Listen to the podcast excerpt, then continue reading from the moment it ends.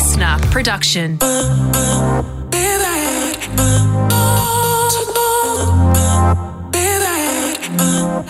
Boney and Linda Marigliano's Dream Club. Hey, it's Brooke Boney and Linda Marigliano, and welcome to Brooke and Linda's Dream Club. Yay. Each week, we paint a colourful mural in your mind with the most important moments in culture, and then we stand back and admire it in all its goddamn glory. and this week, buckle yourself in because we're talking about Furious Nine. And Taylor Swift uh, announced her album remake of Red, and Victoria's Secret are finally getting rid of their angels. See you in hell, angels. bye, bye, bye, bye, bye. bye, bye. Oh, I love this message from Georgie as well. Remember, we love when you um, tell us where you're listening from. Tell us what you're thinking uh, via our Instagram, which is the Dream Club podcast. Um, Georgie sent us a message saying, It's like you've been listening to my thoughts. I always seem to make myself so stressed and anxious when I try to relax or take some time out. I get this overwhelming sense of guilt that I should be doing something productive, and then I end up not sleeping well because I've stressed myself out so much. Georgie, you're one of us. Yes. This is exactly what we were talking about last week. This is what we were saying. Brooke and I's Dream Club update was that we had unlearnt how to relax and we would sit around on Sundays going, What do we do with ourselves? How do we better ourselves? Why aren't we being productive in some way? This is stressing me we out. look like Victoria's Secret angels. Yeah, but Georgie, you get it. We're learning how to relax one little weekend at a time together. Together. Let's have a look at what we got this week, Lindy.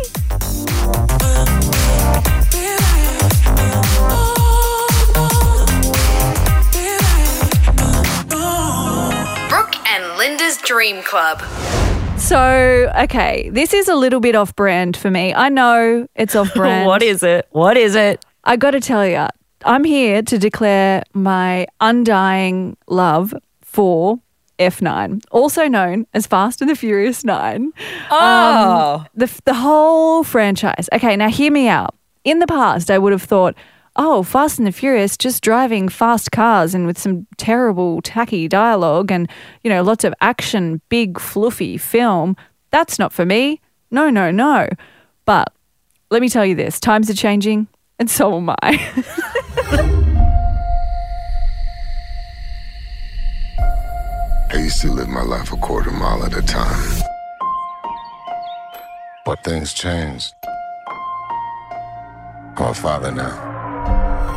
This is the thing that is. I, I saw it last week because the latest one has just been released. It's been delayed by about a year and a half because they wanted people to be able to see it in the cinema. So it's got all of the big name stars, you know, uh, Vin Diesel. It's got John Cena. Two of the women who've been with the franchise from the start, Jord- Jordana Brewster and Michelle Rodriguez, are back as well. It's got Ludacris. It's um, an all-star cast. Really, you can't you can't, can't say go that's wrong. not. You can't you can't go wrong. You can't throw a cat without hitting a, an excellent person on that screen. You can't throw a be car. throwing cats. You couldn't. You don't throw cats. Sorry. Don't. Okay, Don't. sorry. Go on. Your on, your love your love of your love Okay. of Furious Nine, So- etc.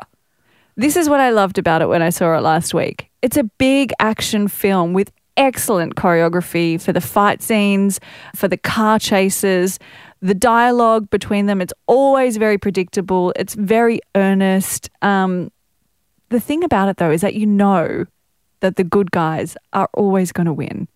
You know when you go in there what you're getting.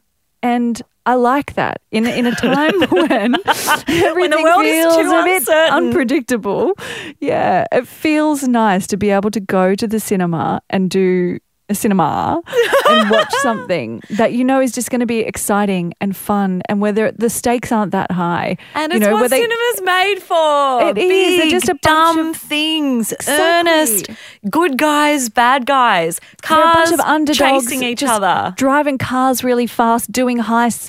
And you know what? Spoiler alert, they actually get a car into space this time. And I just, I love that. They're just having a go. That's That's it. You got to give it a red hot go. And you know, Wolfie, you and I, we love our our slow burn cinema. We love our introspective dramatizations of real life, you know, extraordinary characters. But this is a moment where you can lean into the cinema, enjoy the surround sound.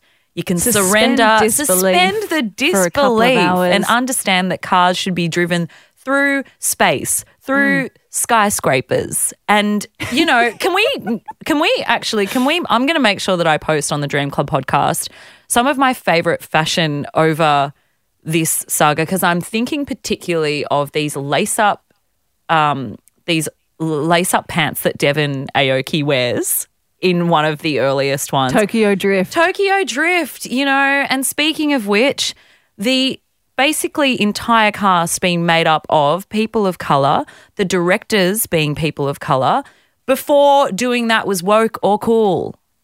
They've been doing that since the very, very beginning. And let me just remind you that they are, like the whole franchise is one of the highest grossing franchises of all time. It's like 7 billion US dollars is, is up, is where they're at at the moment. And this is like. That's about know, how much I get paid for this podcast. Uh, that- per Just so you know. episode. Yeah, yeah, yeah. So these are women who are like, you know, complex and cool, and they're not like, uh, you know, weak, needing to be rescued sort of women. They get in there, they drive the fast cars, they're doing the heists. They're, you know, they didn't go into space this time, but they could if they wanted to. I bet they bloody could. Did it make you want to drive a fast car? Um, no, it didn't. Did it make Doesn't- you like a su- oh, like want a souped up car? Because I haven't watched this newest one, but I feel like whenever I watch a really bombastic film like that, I covet the things in it. So I coveted Devon Aoki's l- pink lace up pants, and I It made me, it made me want to live my life one quarter of a mile at a time. You know, just be in the moment. Every now and then you have to press the NOS button, but you you just you're focused on what's in front of you. Ah, anyway, I loved it. It's cute. There's nothing, you know, it, it's not asking anything of you. You just show up and experience it, and I like that. it's entertainment, baby. Brooke Boney, how do you feel about Taylor Swift? Mm, look, I like some of her songs. Sometimes I find her a little bit annoying, but for the most part, yeah, she's fine. She's not bothering me or anything. she's, not, she's not hassling me. Not making my life been, any worse. she's been asking me, what does Brooke think of me? The reason no, I'm she listens to the podcast. I thought so. Yeah. Me, you, Tate, our producer, and, and her. That's her listenership, and you. Okay, so the reason I'm talking about Taylor Swift because I haven't been a you know a long time Taylor fan. I didn't really listen to her breakout records when they came out. But increasingly over the last year or so, I have found myself leaning towards the Taylor story. In particular, the fact that she is now, in my books, one of the greatest leaders in artist rights and advocating for creative control. And that is a very cool thing, especially to do as a woman that has been part of the industry since she was a teenager. So, mm. What she is doing is if you've been seeing all this Hufflepuff around her re recording her first six albums, it's because of this. Back in 2019, she announced that she was going to re record her six first albums, the albums that really made her as an artist. Why is she doing that? The reason she's doing it is because back then, now she's signed to Universal Records, but that back then she was signed to Big Machine Recordings. And when she signed that deal as a very young artist, she also signed over the rights to her masters of the recordings. So when her songs were getting used in terms of licensing for, you know, if they were going to be in an episode of Gossip Girl or on a massive video game or in a huge film, she had very little say on where and how her music was getting used. She also was only entitled to a very tiny portion of that money. And if you know anything about the music industry, royalties from licensing and publishing are largely where artists and executives make their money. So they've been making so much money off Taylor Swift, and she has never been given the opportunity to buy her songs back because she desperately wants to own them from not only a financial perspective, but from an internal creative perspective. Let me own my art. Let me own the art that I wrote and that I broke into the world because of. She left Big Machine Recordings. She now signed to Universal and where she owns all the masters to her records from here on in.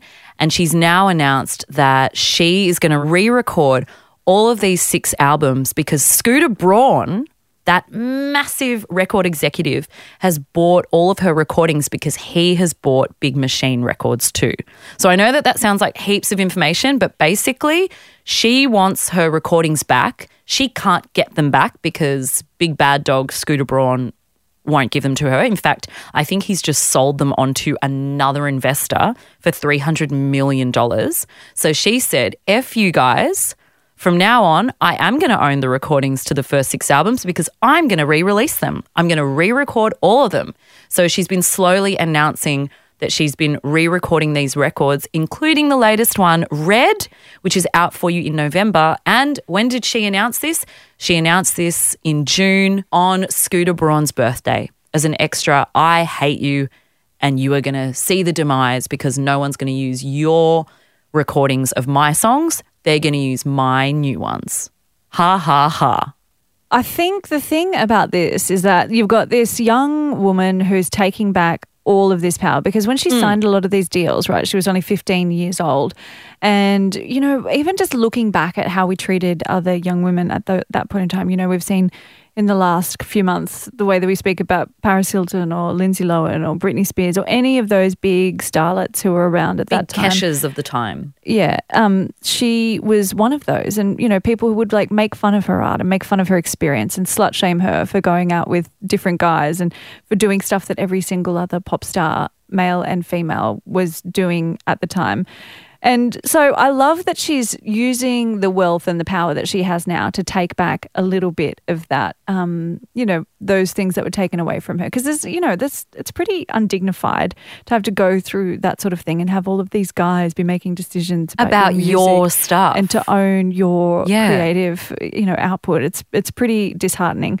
Also, Lindy, I'm just bloody excited to Why? relearn what she has to say about Jake Gyllenhaal. You know, I interviewed him a couple of weeks ago, and Yeah, the whole we- time I was just thinking, like, yeah, I'm gonna learn so much about you soon. and I can't Yes. wait. Because if you don't know, the Red album was her kind of official breakup record from mm. her three month relationship with Jake Gyllenhaal. And so if you then knew that she was going to be re releasing an album where she was going to have full creative control, she's ballooning out some of the songs. She's adding in extra tracks. It's going to be a 30 track album. I would be Far so scared.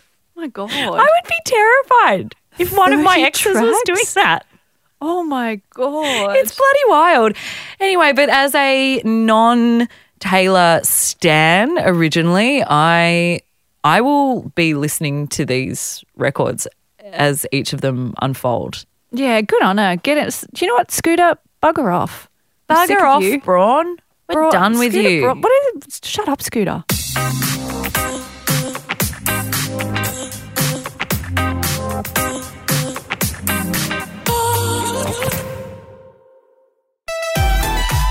Brooke Boney and Linda Marigliano's Dream Club. So, um, I've got a secret to share with you. A Victoria's secret. No. Lindy.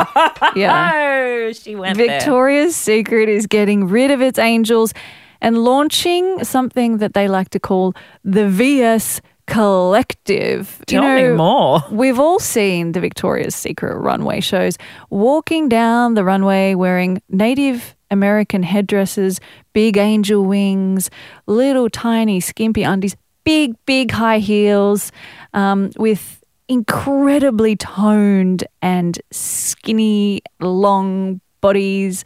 A lot of them very white. Mm-hmm. Um, well, finally, uh, the the tides have turned. Did They've they woke up? They're they're they're woke. Okay, they And- woke up. Yeah. So I think, like a lot of people, we're looking at it and thinking, you know what? This is a bit flimsy. This is, uh, I don't know if I'm buying this. What do you think, Lindy? I'm not buying it. I mean, I've not really been a Victoria's Secret fan in the past, but Well, that's a surprise. just smells like bullshit. I'm sorry. Like this is a company that if you want to do any sort of Google searching, look at what Ed Razek, the chief marketing officer and one of the top executives for decades, has said about trans women, about women of color, about the fact that the Victoria's Secret TV show will never do a plus size campaign or special because the audience doesn't care about it. Like talking about how this is a brand that's founded on fantasy, and we all know that that fantasy is male gaze and that this is it's just so problematic to me. This feels like a really flippant decision to include a box ticking type of this person's a soccer star, this person is a body advocate, this person does this. Let's include them in the VS collective. It feels too little too late because these issues about plus size models and women of color being included in their runway shows and in their TV shows has been something that people have called them out for for years and years and years and they've never responded favorably.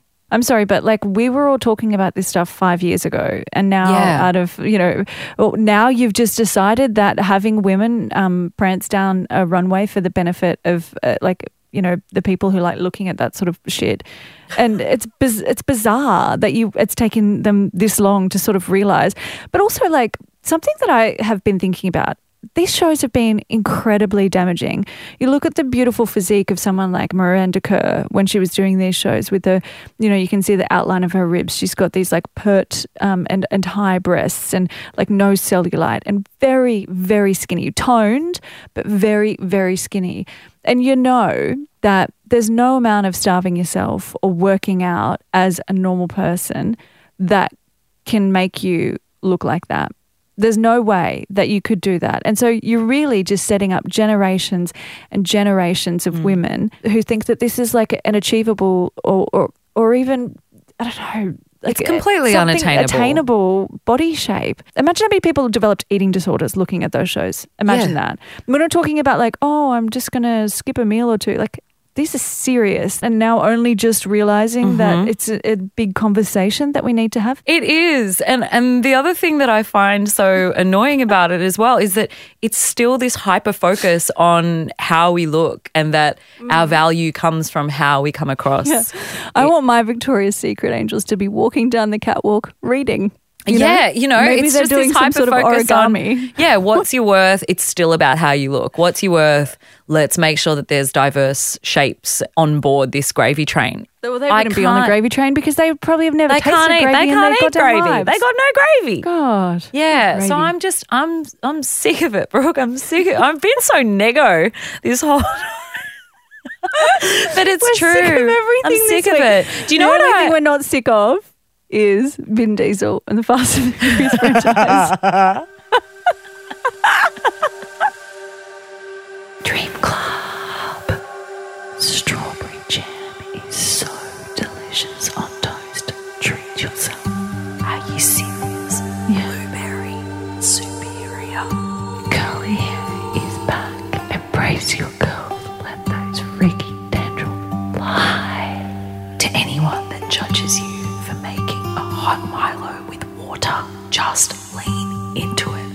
I am right there with you. I love it with hot water and sometimes a little dash of milk. Don't be judged for your food loving quirks.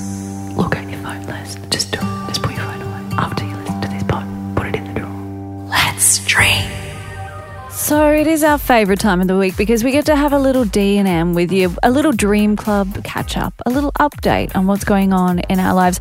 And Lindy, I have to say, I, uh, I I've been just paying attention. I've been looking around, surveying the streets, and on the weekend here in Melbourne, you know, the the restrictions have been lifted somewhat, um, but people sort of weren't themselves. A little bit of a, a weird energy, and it was so different, like polar opposite of what it was when I was here a couple of months ago. And I went to really fun parties and had a great time. I was just having the time of my life, and it felt like Melbourne was back to its best.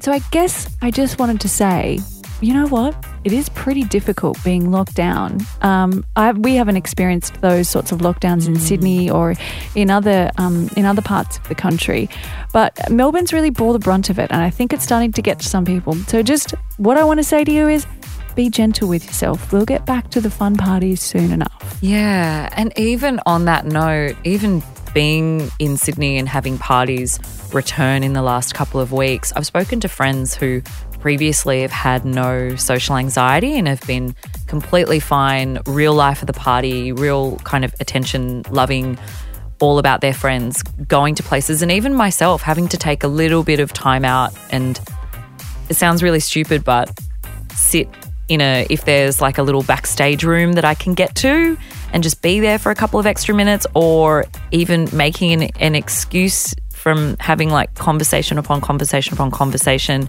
where it almost feels I don't know, it's a yeah, that social um, anxiety is has felt just a lot more real. Yeah, it can Yeah. be a bit overwhelming. So I reckon we all just give each other a hug and just say, you know what, we may not be there yet, but we'll be back there soon, and Yeah. that's okay. It's okay to feel a little bit awkward. What's your dream club Oh, update, Lindy? My little dream club update is well, here's a bit of a personal one. Brooke, as you know, as being one of my best friends, that I haven't seen my partner in a very, very, very long time. And we're going to be reunited very soon in about a month's time. And when I was thinking about us actually being able to see each other again for the first time in almost a year and a half, I thought this is just going to be so wonderful. Should I take time off from work or should I just keep going at, you know, the pace that I'm at and us just kind of live a normal life? And I thought, no, Lindy, you've spoken about this. You need to learn to relax. You need to disconnect and like uncharge and recharge. So, what I would really like to do is actually take a few days off and get back to nature.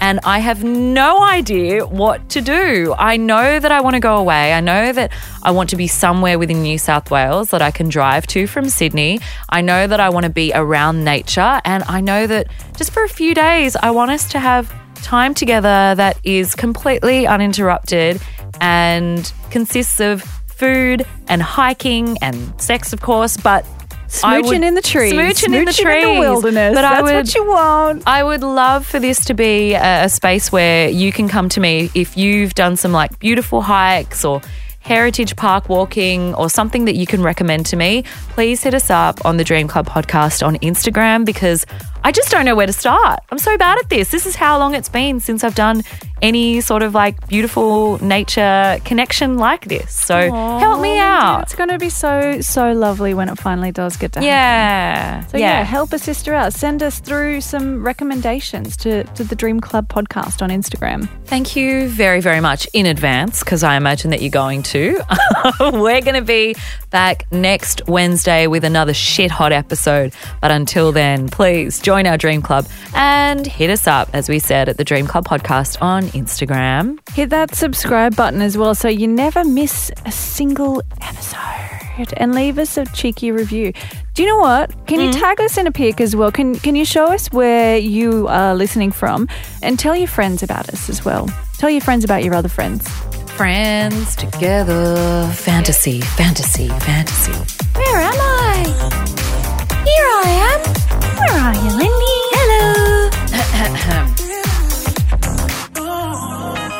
Don't you wish your girlfriend was um. hot like a Victoria's Secret model? Sorry, go on, Brookie. So Listener.